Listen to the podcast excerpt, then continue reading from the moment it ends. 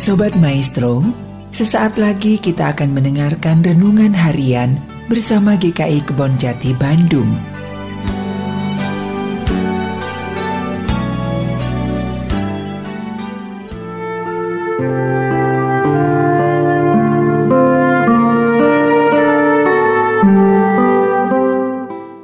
Selamat pagi Bapak Ibu Saudara-saudari yang terkasih dalam Yesus Kristus.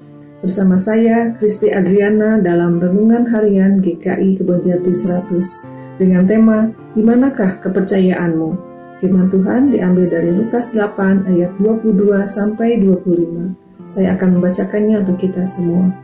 Pada suatu hari Yesus naik ke dalam perahu bersama-sama dengan murid-muridnya. Dan ia berkata kepada mereka, Marilah kita bertolak ke seberang danau.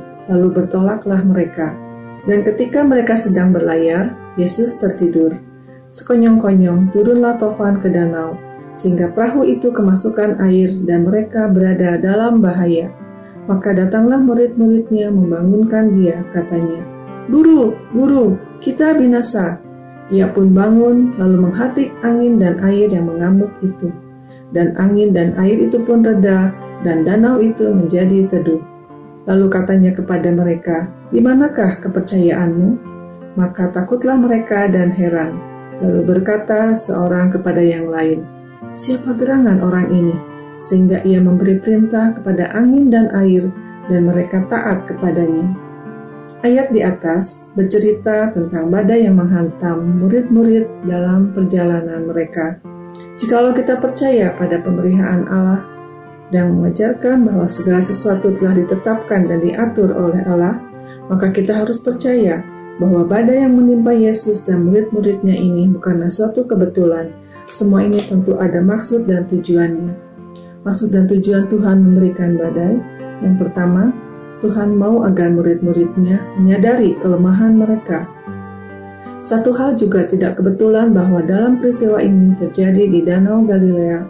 Ingat bahwa beberapa dari murid Yesus adalah nelayan-nelayan yang sudah biasa mengarungi Danau Galilea boleh dibilang, itu adalah lapangan mereka, dan mereka sudah berpengalaman di lapangan tersebut. Tapi justru sekarang di lapangan tersebut mereka mendapatkan badai dan gelombang yang menghantam mereka sehingga mereka pun nyaris binasa. Apa sebenarnya yang mau dikatakan Tuhan lewat semuanya ini? Tuhan mau mengatakan bahwa sesungguhnya mereka adalah orang-orang yang lemah yang tanpa Tuhan pasti binasa. Yang kedua, Tuhan mau menguji dan menguatkan iman murid-murid Tuhan Yesus. Dengan melalui badai, ombak yang mengamuk, dan gelombang laut yang dialami murid-muridnya, kita dapat melihat apakah mereka tetap beriman dan berpegang teguh pada perintah Tuhan. Tetapi apa yang terjadi? Murid-murid Yesus menjadi panik, mereka gelisah, ketakutan karena hmm, mereka akan tenggelam. Apalagi ketika melihat Yesus yang tertidur, membuat iman mereka ragu dan bimbang kalau mereka akan selamat. Yang ketiga, Tuhan mau menunjukkan kuasanya dan memperkenalkan dirinya kepada para murid. Hari itu, hari di mana murid-murid dihantam badai dan tofan. Mata mereka melihat sebuah mujizat yang luar biasa bahwa angin badai dan tofan dan gelombang teduh seketika. Hari itu juga mereka menyadari bahwa mereka tidak sedang mengikuti seorang guru yang biasa, ini lebih dari seorang manusia biasa. Dia adalah Tuhan dan Allah. Seandainya perahu mereka tidak dihantam badai, mereka tidak diberi kesempatan untuk melihat mujizat yang luar biasa dan juga tidak mengenal Yesus dengan lebih baik lagi. Bagaimana dengan kita pada saat ini? Apakah hidup sedang terasa sulit? Pandemi yang belum berakhir, kebangkrutan atau kerugian finansial, kondisi kesehatan menurun, relasi dengan orang yang kita kasihi sedang rusak, Tuhan mengajukan pertanyaan serupa kepada kita.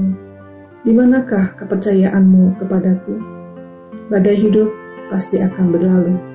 Tovan masalah akan segera lenyap. Hidup kita akan baik-baik saja jika kita terus mempunyai pengharapan pada Tuhan kita.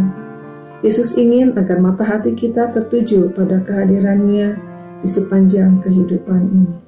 Tuhan selalu ada di setiap saat hidup kita dalam keadaan tenang maupun pada masa-masa yang sulit. Telinganya selalu siap mendengar jeritan kita saat kita meminta pertolongannya. Jadi, jika kita tidak pernah mengalami sakit, jika kita tidak pernah mengalami kesedihan, kekurangan, ketakutan, kebimbangan, dan masih banyak permasalahan lagi, bagaimana kita dapat mengenal Allah sebagai penyembuh, penghibur, pemelihara, penasehat, dan juru selamat kita.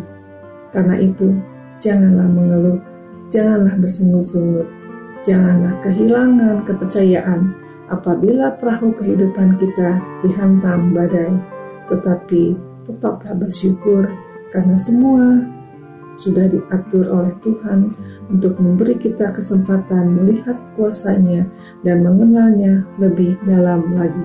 Tuhan Yesus memberkati.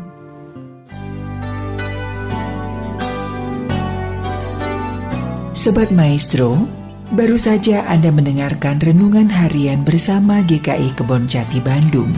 Tuhan Yesus memberkati.